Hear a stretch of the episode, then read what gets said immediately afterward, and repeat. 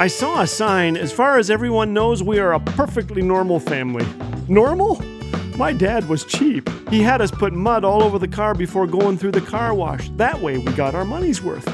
He brought us to the Disney section at the toy store and said, Welcome to Disneyland. Normal? I don't think so. We're all a little broken.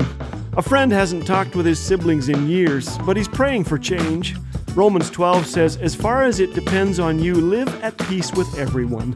We can't control how others treat us, but we can love and encourage them. Ask forgiveness and forgive as Christ has forgiven. Nobody is all okay, and that's okay.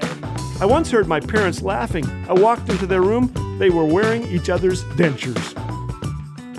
This is Laugh Again with Phil Callaway. If you'd like to hear the regular daily program or discover all things Laugh Again, visit us at laughagain.ca.